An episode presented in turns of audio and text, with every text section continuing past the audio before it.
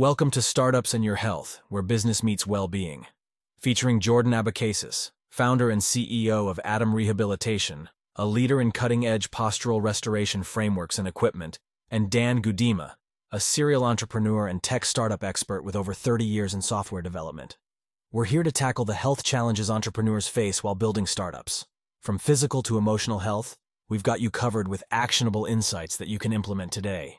Don't sacrifice your well-being for success. Let's get started.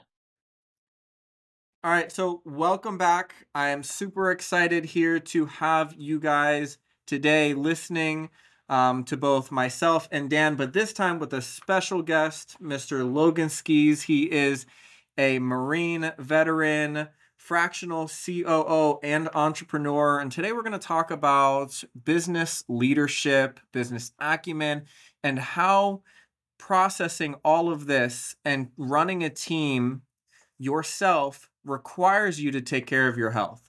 All right. So I think that um, we can kind of start along the lines of what we define a good leader as. Right, Gotcha. Dan. Dan, what do you? What would you think uh, it So, qualifies as a good leader? You know, I, I can't tell you what's a good leader, but I have people that work for me that need to lose weight, that have issues. I, I would say, you know, being able to communicate and get people to effectively do what they need to do is a good is a great leader. And and do it in a way where you don't I've had I've had leaders above me that were absolutely insane. I won't say their names. And doing it in a way where you still maintain respect without you know, you know, without being feared. Let's put it this way. But getting something done, getting people to get something done. Um, I also have a quote. I want this when you were starting. I had a good quote. I reminded me of that uh, with my wife. I never start a sentence with "you should." Anyway, well, what, what do you what do you recommend starting with then? well, if, no, no. if, I if mean, we're not, so, and this is could be true for employees as well. I never say you should. I say here's an article of somebody else that lost weight. Here's here's somebody that found a methodology. Look at this article. They found a method to really change their diet or change whatever whatever it is. I I try to give people real life examples. That's I'm just saying your my wife and I relationship is similar and both she and I don't like to be told what to do. So it's easier to consume information from a third party source example than to be told what to do. So, uh, uh, Mhm. Logan, what's your thoughts on that? Just telling people what to do. I know if you're their boss and leader that you you may do that, but but is this am I am I just a passive aggressive tech guy? No, I wouldn't say you're a passive aggressive tech guy. I think you're actually onto something. Uh, I'm in the servant leadership camp, and part of that is enabling the agency of your team members. You know, building a high performance team culture requires that every individual shows up wanting to do the best work of their career, or at the very least, great work. And you're never going to get great work if people feel obligated towards it. People have to feel uh, something beyond the economic exchange, beyond the sense of obligation to go to that next level of performance. I'm So I'm gonna the plug you in to, right there because I, I want you to continue on this, Logan. How do you build or train someone to provide that type of intrinsic leader value towards your company as a leader following through? How do you how do you pull that out of someone to get that type of value towards your brand or your company or your vision? Hmm. You know, they say simplifying is probably one of the hardest things, so I'll, I'll do my best to make it concise and simple. But I, I think it's a good question, Jordan. Self-interest is a powerful driver of action. So as a as an employer, a manager, a leader, if you're seeking to to eh, to build up your direct reports, your team members to to help them realize more of that potential and see that their current role isn't their maximum potential, that there's always room for growth in any organization at any time if you can see the right trajectory, if you can follow the right path. And a lot of times that people have to make their own path. So to connect to the self-interest is something that I make efforts to do in my own practice, in my clients' businesses, in my teams, because if someone sees the vision of their career unfolding in uh, in concert and parallel with that of the team and the organization, then they know that I'm showing up to do tasks, to make an impact on projects, to move the needle for this for this organization, but that's simultaneously reaching my personal ambitions and objectives. So that self-reinforcing cycle is the is the ideal in my view. I love that. Hey, can I give you an interesting example that happened early in my career? Because I was given, I was like in my mid 20s when I first got my first five, six person team reporting to them. And, and so a lot of it was innate for me. But Hmm.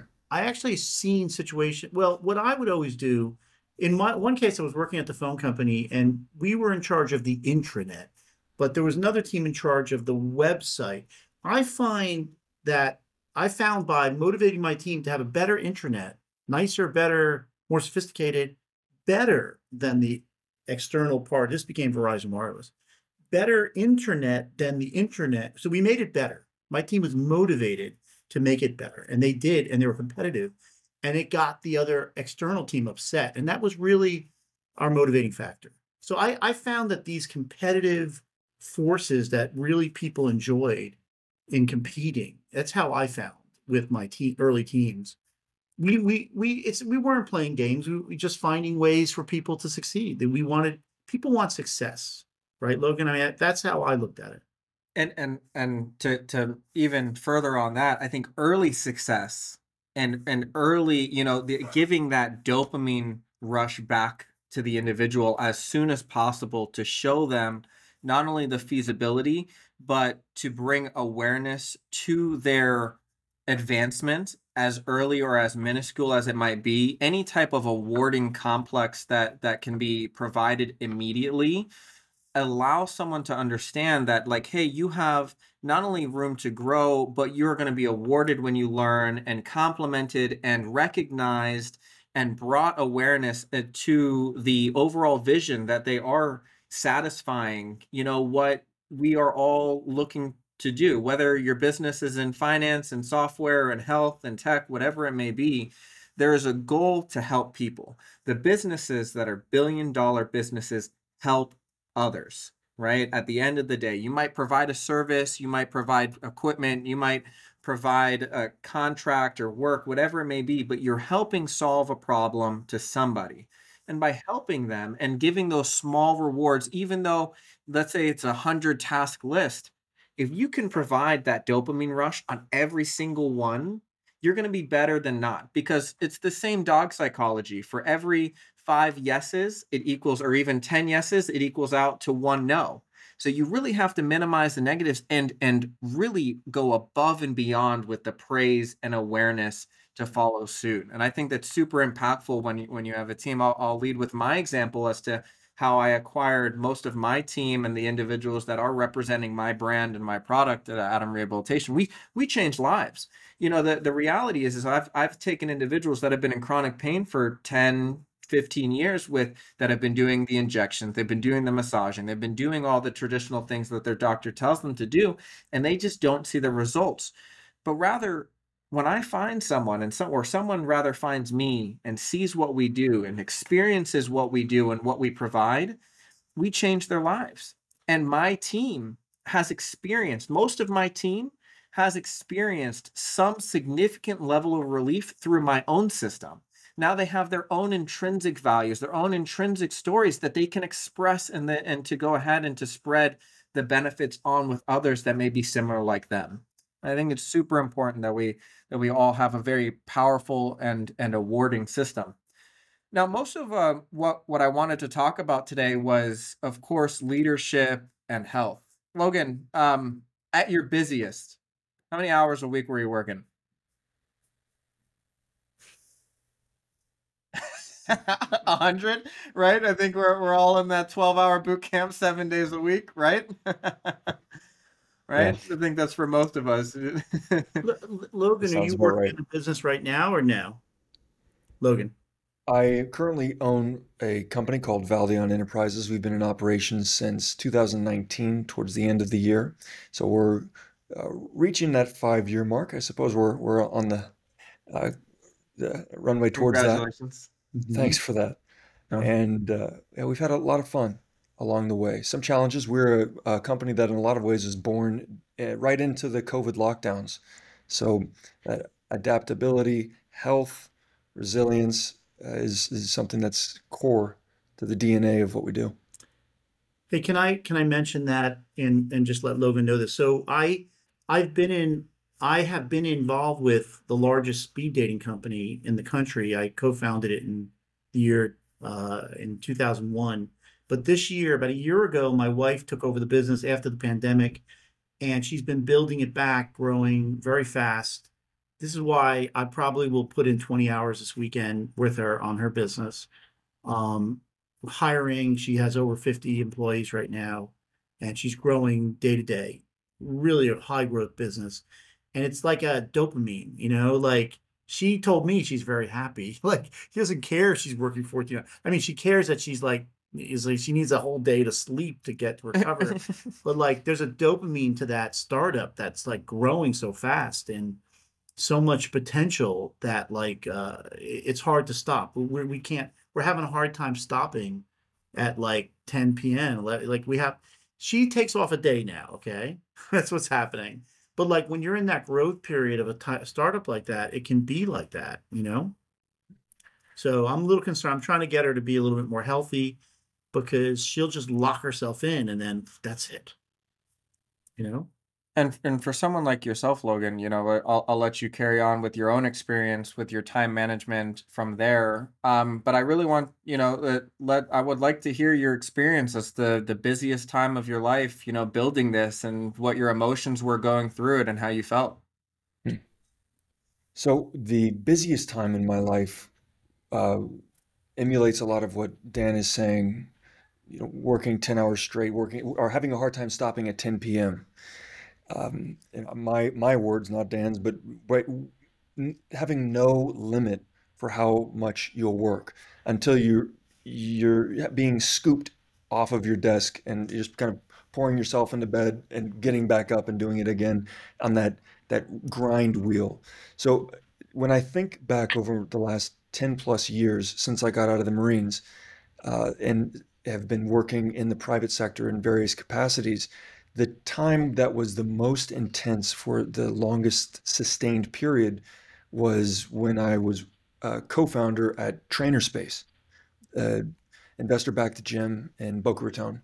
And when we were finishing the construction of that and in the initial launch phase, it seemed like we went weeks and months without any break, just weekends, weeks. You know, you say you work seven days in a row, but or you know, but you don't take weekends off. Ends up like just working weeks and months straight, and that's kind of what we did. Showed up before the sun came up, left after it went down, had food brought in. Uh, so that was that was the most intense period of time, and I think that did contribute to burnout over the years. Uh, now, when we launched Valdeon, uh, having some of those experiences, not just in trainer space, but uh, a priority of mine and of my co-founders was to build a healthy high performance culture. And realizing that launching anything new requires a number of iterations and and cycles of deployment and adjustment. So it's not a necessarily a all sprint game. It's a process of learning and observation. Uh, so we've I, something that's just been core since i launched this company was the long road the planning horizon for me was over the span of many years and wanting to to not be burnt out and not be exhausted. So we've gone through a number of sprints where there's late nights, early mornings, no weekend. But when we do that, I, I do my best to go into that intentionally, kind of like holding your breath, right? You take a big breath beforehand, you go in, and after you catch up. So I'm, i try to keep that healthy baseline uh, because I want to be in the game this time next year, performing even better than I am now. And if I'm just constantly burning it out, then you know that's that's not a recipe for long-term success, in my view. Can, can I mention something interesting? I noticed that you know I at least during this last year that my wife was doing this this intensity, and we're slowing down now. I had to find we have had to both find something. Um, we both had to find something to do. Like for instance, I've been biking. I I cannot. I have to go biking if I don't do something like and can disconnect biking out there, she was working the garden. So there just we had we just naturally human beings cannot just be locked in indefinitely to these things and we have to have something we do It's a lifestyle balance. I mean, it's the same thing with like the 80-20 rule of dieting, right?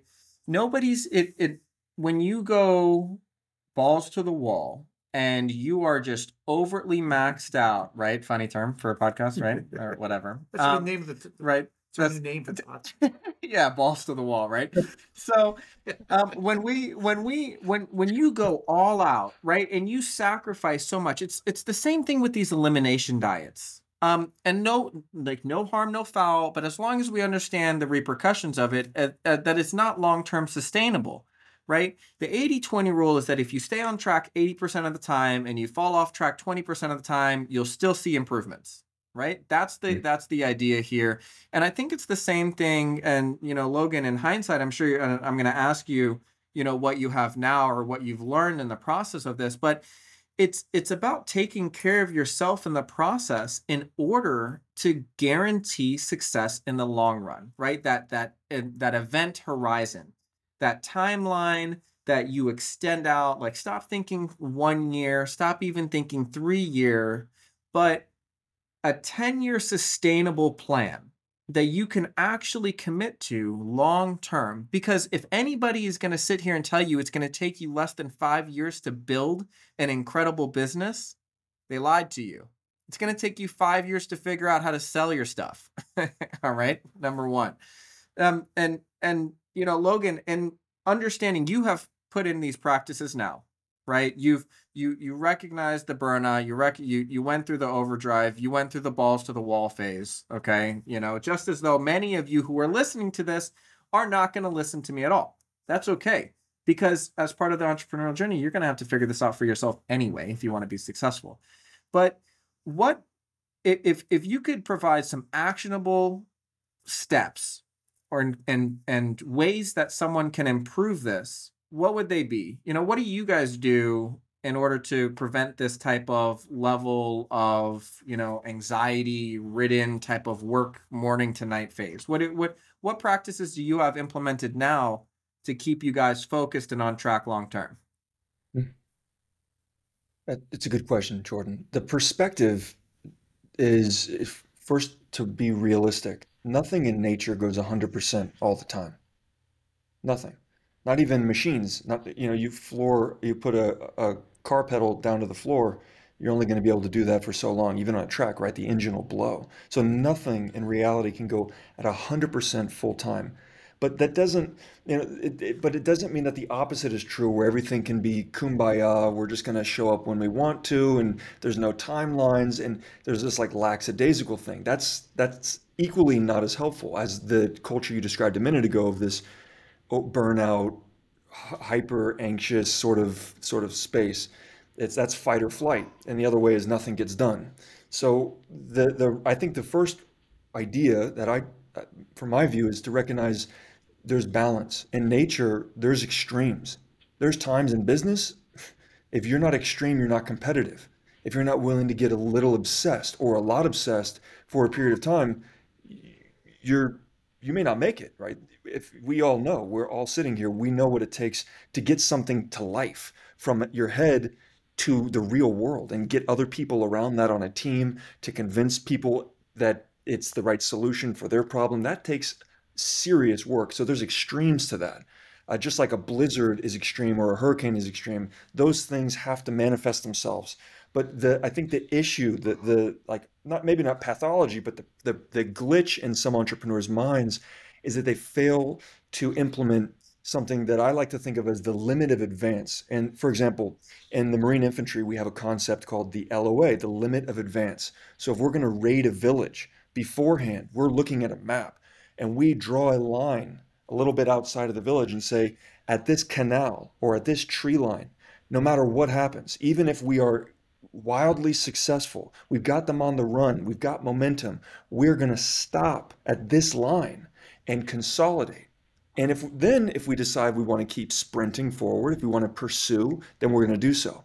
So I I think that that synapse in entrepreneurs' minds may not be there unless they've gone through the pain of not doing it for long enough and and have, going through the the subsequent breakdown that can often occur of going 100% for too long. They have to learn through experience. I think most entrepreneurs are in that camp as, as well, hard learners. Uh, but you said they may not listen to you. But uh, so that's that's my thinking is to have a limit of advance to say, listen, guys, we got to go balls to the wall on this. It's very important. It's critical. There's a massive opportunity here. This is the time for us to do the best work of our careers. But this isn't going to be the way of life forever. We've got a, we got to work all night, or we got to work all weekend. We got to work for the next six weeks on a client project. But there's a there's got the there's got to be that limit of advance. And if you want to continue going balls to the wall after that, everyone comes to terms with that again for another sprint. Uh, so I think that, that is so key to me, man. That's that's key. How uh, you know, and and just you know, this is going to differ on every business. Um, and I'm going to ask Dan first. You know, number one, do you have a system like this to to to consolidate after a project? Um, you know, you have a project deadline, you have a you have a term, you have you have you have a you have a state. How how long is a typical project for you, Dan? Uh, depends on. I have several different businesses in the in the SEO business. There's like these three to four day cycles. It all has to be done. Um, and then once that you know, we we have a couple clients that we're in motion with now, and there's onboarding. There's there's a process. There's there's sales closure, onboarding, uh, deployment, a little QA, reporting. So there's like a five day cycle and some of it'll close up today. There's a couple closing things today in that business, and I have this business. We have four or five part-time people working with me, uh, SEO business, um, but it's the same thing as as you know. Logan was saying that like we we hit the uh, we we close that piece, and then we're you know we made mistakes in this business. We moved on too quickly to new clients, and um, I studied with Dan Dan Martell at SaaS Academy. I don't know if you've heard of that, hmm. guys. I studied with it for a few months, and he was saying, he was saying for SaaS, this is a SaaS product. He was saying, uh, one thing is sales. That's one important uh, uh, KPI. Second, one one is like contacts.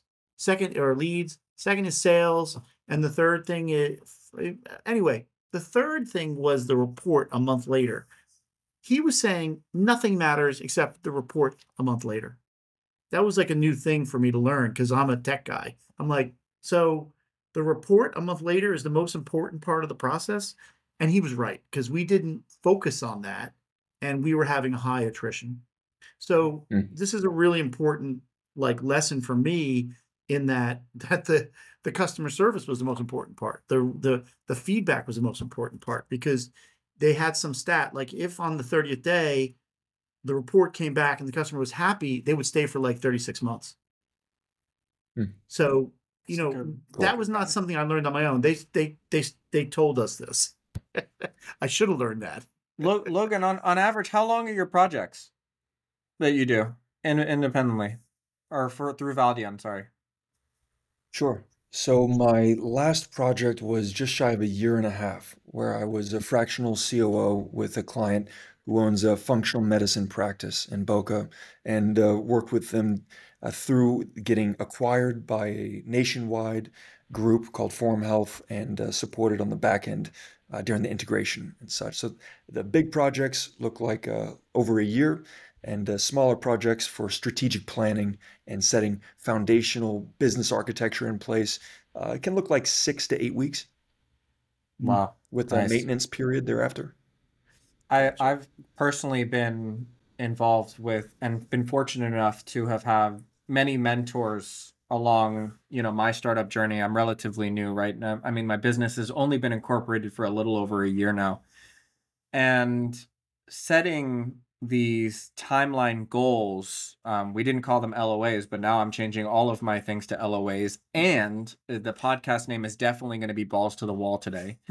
Um, and because as somebody who has been through those 100 hour work weeks and continues to um, perform at very high intensities uh, across the, the show, the um, uh, I I have been advised to take a step away to achieve these project timeline goals and then to reconsolidate and to continue to test and then review and then to test again and to review depending on different sections. I mean, I have I have five or six income arms in, in my own business. So there's multiple teams with multiple moving parts that all need to kind of coordinate together. And they all have their own individual styled uh, project timelines as to what we want to go ahead and achieve. And now all of those project timelines will be shortcutted once we can do an A B test on that parameter, reconsolidate to then move forward because I love this. I think that was so incredibly valuable to to to to be able to to organize and restructure and then, to take a step away to regroup with the team uh, with something valuable. And I'm on the side of if you don't have anything valuable to say in the room, leave the room. You know, if if it's not anything that we we have conclusive evidence and where we can practice and move forward on, then we need to continue on with the project until we can reconsolidate something substantial. So for all of those who may be listening and you guys are having Tim meetings once a week and talking about absolutely nothing substantial, you may need to go ahead and change that over to a simple email get out of your meetings and then reconsolidate once you actually have something substantial that you can regroup and go over to where you can either improve perfect or continue on to the next thing whatever i mean right? I, you know i have a question for logan in that you know for you know i see a lot of startups where they work their butts off they work round the clock but they're not working i i mean i could show you a dozen because i i ran a pitch event here in boca where 500 startups pitch and i got to know all those entrepreneurs I have seen more time wasted by entrepreneurs in the last 10 years than anything. Um, a lot of it is their inability, they get obsessed with a certain focus and they're not able to get a view from the outside, I guess. You know, they they get their focus and they drill down and they're working they're working 80 hours a week, but at the end of it all, that market wasn't there or that thing wasn't there or there wasn't even a, you know, they they made themselves the the product market fit, not the market. So there's a lot of wasted time, and this is the health issues we see with the. And then what they do is they they fail, and they just do another startup. That's what I see often happen, right? Because he's been to the pitch events, and it's very hard for technology people because Logan, you you're not a tech guy. You, I can sense that you're just you're you come from a different. You know, one thing's military, but the tech guys, they get obsessed with certain problem solution and they don't look at the market. And then they they they get they can hurt themselves because they think they know what they're doing and they're just not able to really get that outside view. But what are your thoughts on that? Like, you know, because you come in, I'll just say this, Logan. Every they say this every job you go on, whether you're the COO, CEO, or the tech guy at the bottom, it's always a mess when you arrive, right? It's always messed up. You're like, this is just not great. The files are out of order. the tech's all messed. The organization's a mess because I had to take over something this summer like that, and I got to redo it, get it all lined up, get it all corrected. I mean, isn't that the true about truth about any job you get on? You just brought back a core memory for Logan. Yeah, and. Uh... when you arrive, it had to be, done, whatever it is. In, in the tech world, it's the same thing with the system. This is not the right system. This is antiquated. That thing's broken. I, I went to work at NTT Corp and there was a website called whois.net. I was the web manager there. And I'm like, who's in charge of that? And it's broken. I'm like, that's like a multi-million dollar site. Why is it broken? What is going on here? So like every job I've been on is the same, whether I went to corporate America or I took over. I can't get into it, but I took over hundreds of Facebook groups this summer. But we'll that's the whole story. But it was a mess too. I had to fix. I spent the whole summer fixing that stuff up. So the question is around well the founders. How you know how do we keep these entrepreneurs? We're about to have a pitch event in, in about two months, about a month, less than a month, and we'll meet these more. I'm meeting three or four entrepreneurs that are pitching. They have their passion, but they can be misguided. Like, how do we get these people to put in the right amount of time and the and the right amount of energy and not to kill themselves over their passion when the passion just doesn't make the money? You know hmm. that's the question right there is how do i you know because i'm i'm very subtle. I don't i'm not blunt and, and obnoxious. That's not my style style. I, i'm supportive. But like i had a guy once walk in my office and say about 10 years ago and say i created a nonprofit startup and i'm like okay it's a portal for nonprofits. And he shows it to me. And I go, Well, how much have you spent? And he goes, 350,000. I'm like, On what? What am I looking at here?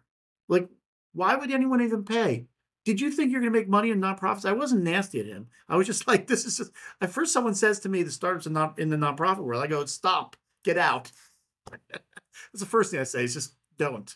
So Yeah. I, I think to be, you know, uh, you know, in your experience and, and how mm-hmm. you and how you view this, Logan, is how do you take someone who's an innovator and turn them into a CEO to build a revenue driving business? You know, what are the what are the first actionable key implementations that you that you believe someone should take to get away from the endless planning and into into revenue driving business? It, let's just say it's easy to just go to work as a coder, just coding. It's easy. That's easy. That's what they like.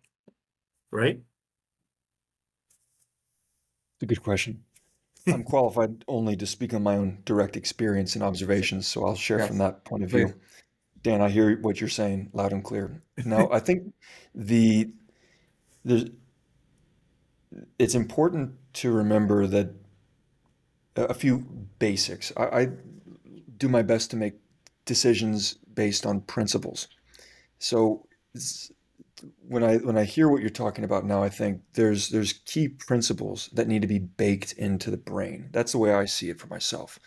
The the the fundamentals. No one ever rises to the occasion. No one's ever going to be this superhero founder. Everyone defaults to their baseline.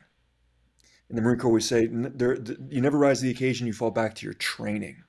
So if the fundamentals of some of the absolute like day one basics aren't seared into your brain on just a, on a loop, like if you build it, they will come is a fallacy. Like never do that. Always get outside of the building, connect to people. You know, if you're in an echo chamber alone and working nonstop on a solution to be in search of a problem, you're in trouble. You know, th those like base core ideas uh, uh, are so critical. Um, validating the problem solution fit as early as you can, as fast and as cheaply as you can. Some of those basics. So uh, that's that's my initial response is to be Totally. market driven from the earliest days. Because no matter how amazing the solution is, if you can't tap into a traffic source, a demand source, you can't actually um, connect to people that are seeking, going to be those customers, Right. you have a hobby, not a business. So let's let's let's let's evaluate that for anybody who who may be listening to this that hasn't necessarily started um, building revenue, and and you may think that this is trivial, but I highly encourage you to listen to this closely. Market validation is what will bring you money. You have to go out and find out if your problem that you're solving is actually something that people will pay for. And you have to find those people. You have to go out and establish that. And it may take you a month, two months, and three months of testing because in that time you're going to be learning and redefining not only your offer, but to the target persona or your real dream customer and who they really are and what and you'll learn in this process who and what you actually do. It took me a long time to figure out that i am a postural restoration um company. I fix posture and, and i'll, I'll do, go off of my experience. So my mom has rheumatoid arthritis and a couple of other mixed connective tissue disorders, as well as some hypermobility. So I created the Adam Performance System to stabilize her body, but to give her a way to exercise without having to use her hands and her wrists. Why? Because her hands were crippled, you know, she was having some problems. So I originally called it like the first hands free brace, right? No market validation done at this point yet. None at all. Well, nobody cares about a hands-free brace. Nobody has any clue at any wh- wherewithal about what that even means or why it's even important for them, right? Well, I, well, I said, well, you don't have to use your hands to strengthen your shoulders or to get rid of your shoulder pain or your neck pain. I was like, oh, duh. I it's nobody cares about that, but they care about the fact that it'll help their shoulder. So I switched over from like a hands-free brace to um, this injury prevention brace or pain management brace that helps with neck and shoulder pain. But even at that, there was still a disconnect. they didn't understand this whole bracing technique, stabilization, very complicated type of lingo, and it just didn't resonate with the customer or the, the dream audience.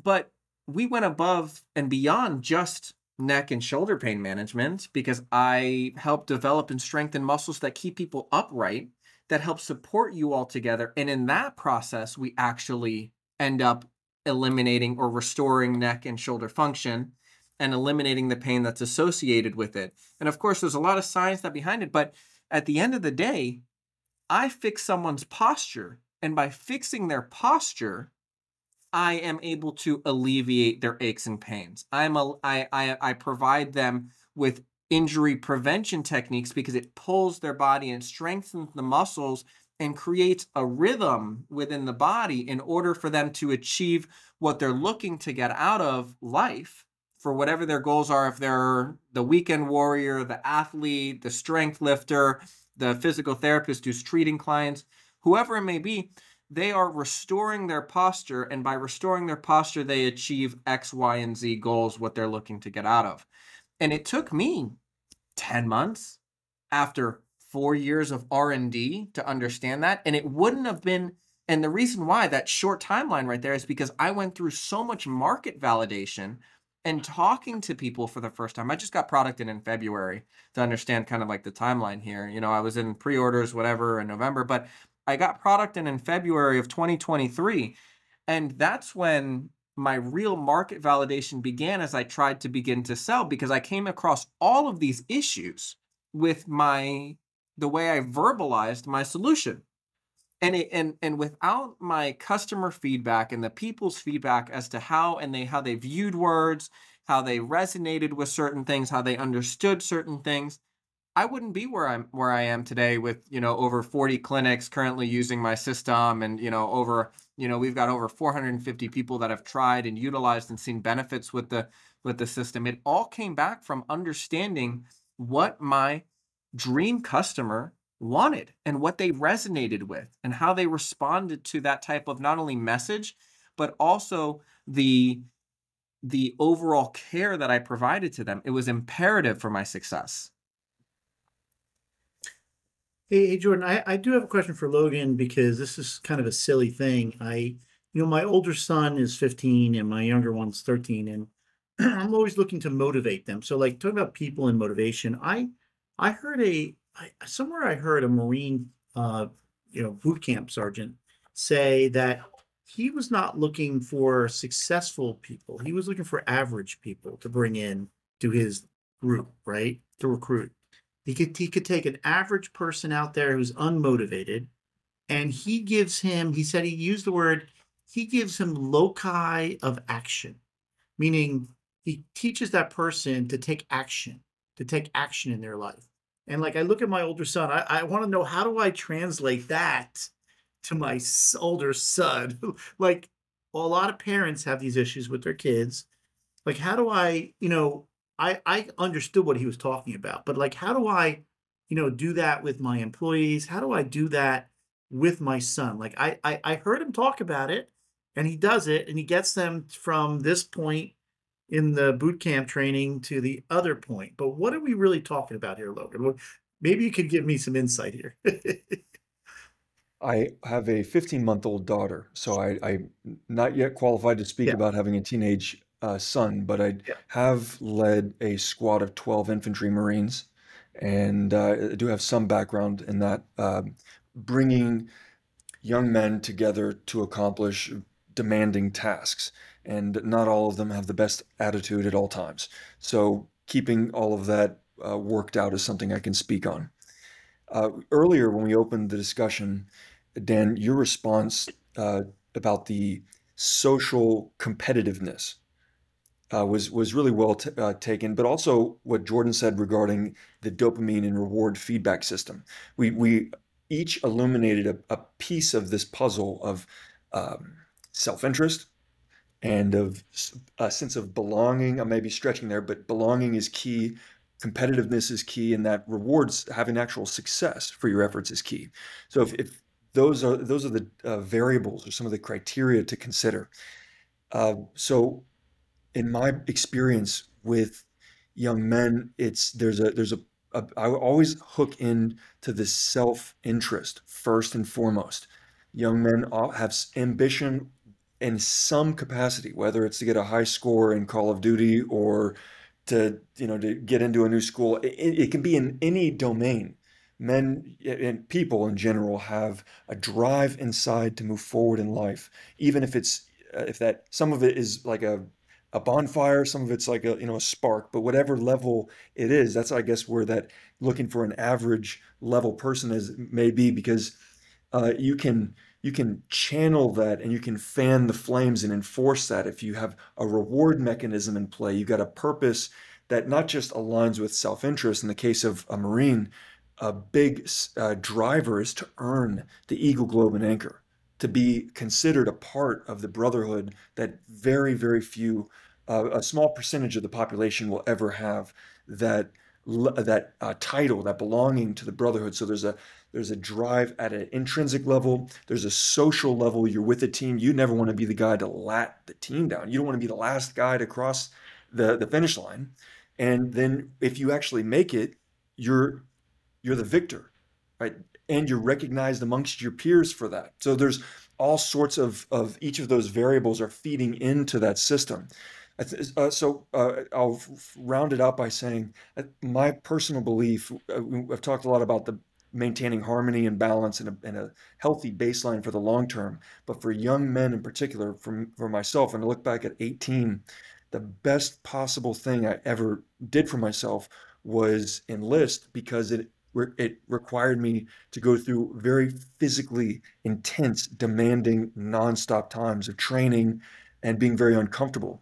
And I think when when young men go through specifically that that uh, coming of age ritual, which in this society we don't really have that. It's like you're a boy, then you're a teenager, then go to college and join the workplace. Throughout human history, there's always been a coming of age ritual where men recognize a new man joining the tribe. You're not you're no longer a boy, you're a man. That that that is in, internally baked within us to be recognized amongst men. So when they're and a part of being a man in a traditional sense is to be strong, is to be capable, is to be reliable, and is to be seen by other men.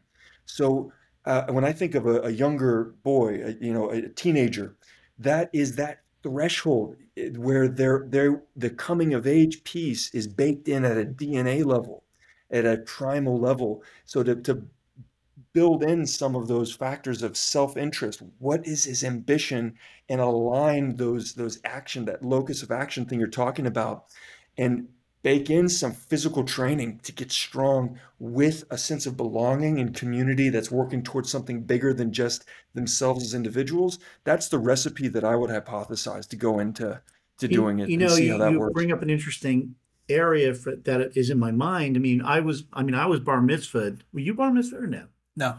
You know, Jordan, and my sons were not bar mitzvah. My wife's not Jewish, but you know, Jordan, maybe we you should come with me with my sons, and maybe we should all go to Chabad. You should come with me. Let's go. Because this is important. It was important. This is my becoming a man. This is it, Logan. I was Huge. bar mitzvah. I had to learn a thing and get in front of the crowd and give a speech. I mean, it was a very hippie-ish place, but but but but it was important in my in my experience. And and i've repeated that. I was in a fraternity i graduated from high school college lead goal scorer in soccer i had a bunch of young things i did. But uh, the one thing i will mention is my older son is a very successful artist. You're 15 he sold over 50 paintings. Um, he's done a, he's done like a dozen shows and we keep promoting him to do it and he loves it and he and that's his thing you know that's that's the thing that you know keeps him motivated um, and he's a terrific artist. So so I, I i focus in on that you know but but i'm starting to think that you know because my younger son said hey you're jewish. I probably need a bar mitzvah too. What's going on here? So my younger son's the first one to kind of question my older son doesn't question anything but my younger son kind of brought it up and i'm like well you know not gonna happen. But um but you know actually uh, jordan you may be making a journey with us Jordan, yeah, Jordan has never been through that journey, and he's got a Jewish father. So I'm, I, I am an Israeli American. Yeah, so um, he, he could yeah, he could benefit, but, but there is Logan, there is that becoming a man is that process. It doesn't matter what your age is. It, Yeah. The the bar mitzvah or bat mitzvah is a becoming an adult process. That's that one. When I was in um when I was in Turkey in Istanbul, they have a, their own. They go they're fourteen or fifteen. There's another. They, they were all. I saw them. I don't want to tell you what happens, but they're all the men were all the young boys were lined up with with like prince outfits on. I don't know what was going to happen next. I don't think it was good. but they were in a they were going through a uh, a manhood kind of ceremony in you know in Islam in in in Turkey. I saw that they're all like it was like 300 boys were walking down the street together. So there's that that's a thing that happens in a lot of cultures or Yes. confirm confirmation if you're Christian. So there's different you know those are really important. I'm I'm recognizing that something that I may have missed with my sons I have to think about. Uh, I I think that you know, the conversation today what is is so helpful. I I I can't wait to go back and listen to this myself and to and to hear a double take because I think both of you provided such insight into your own experiences that that it, it really helps young individuals who might not have the ability to acquire a mentor or to know where to look and and to have both of you guys share your experiences you know i'm incredibly grateful. Now we do talk a lot about we talk we spoke a lot about business today a lot of business strategy and things. And you know logan from a professional fitness background yourself what's your typical fitness routine now as a fractional coo good question. I, over the years of training and facilitating a movement practice for others, I learned, I went through a number of phases in my thinking of what's ideal. And the, the I was a trainer uh, since 2014 and was involved with facilitating training within the Marine Corps as well. So uh, since 2010, I've been in that sort of fit regular training headspace. And where I've landed now is that the the primary objective for me is longevity, and it's to uh, maintain effective, pain-free function for the long term. And uh, a piece of that is uh, in always feeling better after I leave the, the gym or the training session than when I went into it, even if it was extremely hard. And um, to to uh, cultivate a an exercise routine or a movement practice that pulls me towards it instead of something I have to push myself into. love And it if talking about the dopamine cycle, if if I'm always destroying myself in the gym, or if I'm always doing something that I really don't like and it it's painful, uh, or if, if I'm, for example, if I'm out of tune with my body and I'm leaving and my shoulders aching and my back's hurting and I'm pain, it's, you know, that's going to be the thing that pushes me away from the routine and puts friction in place. So then when you're working, um, a, a demanding when you're working a demanding career when you're running a business and there's friction in place to train it gets it it gets farther and farther away and it's so easy to be like "Oh, i'll just hit the gym tomorrow. And then What's- tomorrow can become a week. So building that routine where you want to train you feel good while you're working out even when it's hard and when you leave you feel better than you did going into it. That's that's my thinking. I love that dream outcome. And I'll speak on myself on this is that there are days that I've worked 16 hours and I go balls to the wall in the gym too. And I just, you know, absolutely obliterate and crush a workout. And it makes me feel great for a time period. But um, you know, the individuality as to what someone or how someone finds success within fitness is very important like you said what you know and that that the how you feel about going into the gym how you structure it going back and how you stay consistent is definitely an individualized process. Um for better context for listeners i'll share my fitness routine as to how i go about functional training. We because logan you and i are on the same pathway here and dan is also dan's dan's primary so reasoning for exercise is longevity um, as well. But my my training routine is something that's quite specific to me. And this is how I've been able to manage it because for the most part, yes, I own a, a health and fitness rehab company and I've developed a device that allows you to exercise within 15 minutes for convenience purposes. And I'll do that about two to three times a week, but I don't count that as exercise. My exercise more looks like this I do one upper body day, one lower body day. I do a long, I do two days of long endurance cardio. So long steady state cardio. Typically, that's on my Peloton. Um, that's my preferred. Some days I'm doing three days of long steady state cardio. 45 minutes to an hour has been the most beneficial for um, oxytocin and dopamine production, all those happy hormones that you get after all of your endorphins start coming out after 45 minutes. So, you know, I'd like to emphasize that that's zone two cardio. That means your heart rate is within a certain parameter. For me, my heart rate stays within 125 to 145 beats per minute. And one day out of the week, I go, again, keyword here, balls to the wall on a very high intensity exercise, whether it be a Tabata styled exercise or a H a HIIT style training where I am maximizing my heart rate up and above. And then the other days I, I spend to recover and and to sleep well in between. Um, that's personally what I have found success with to keep me very sustainable. Again, I do still coach clients privately. Um, so I do, I am in the gym quite consistently, no matter where I'm at. So I do a lot more stretching and a lot more movement than other people may. And for reference, my my gym sessions are no longer than an hour at a time, and my high intensity day is really only about 30 minutes. It's about a 20 minute warm up to where a 10 minute um, all out. It's really only even about five to eight minutes until I literally cannot breathe and I stop myself from um, hyperventilating on the turf field that I'm on in sunny South Florida. Mm-hmm.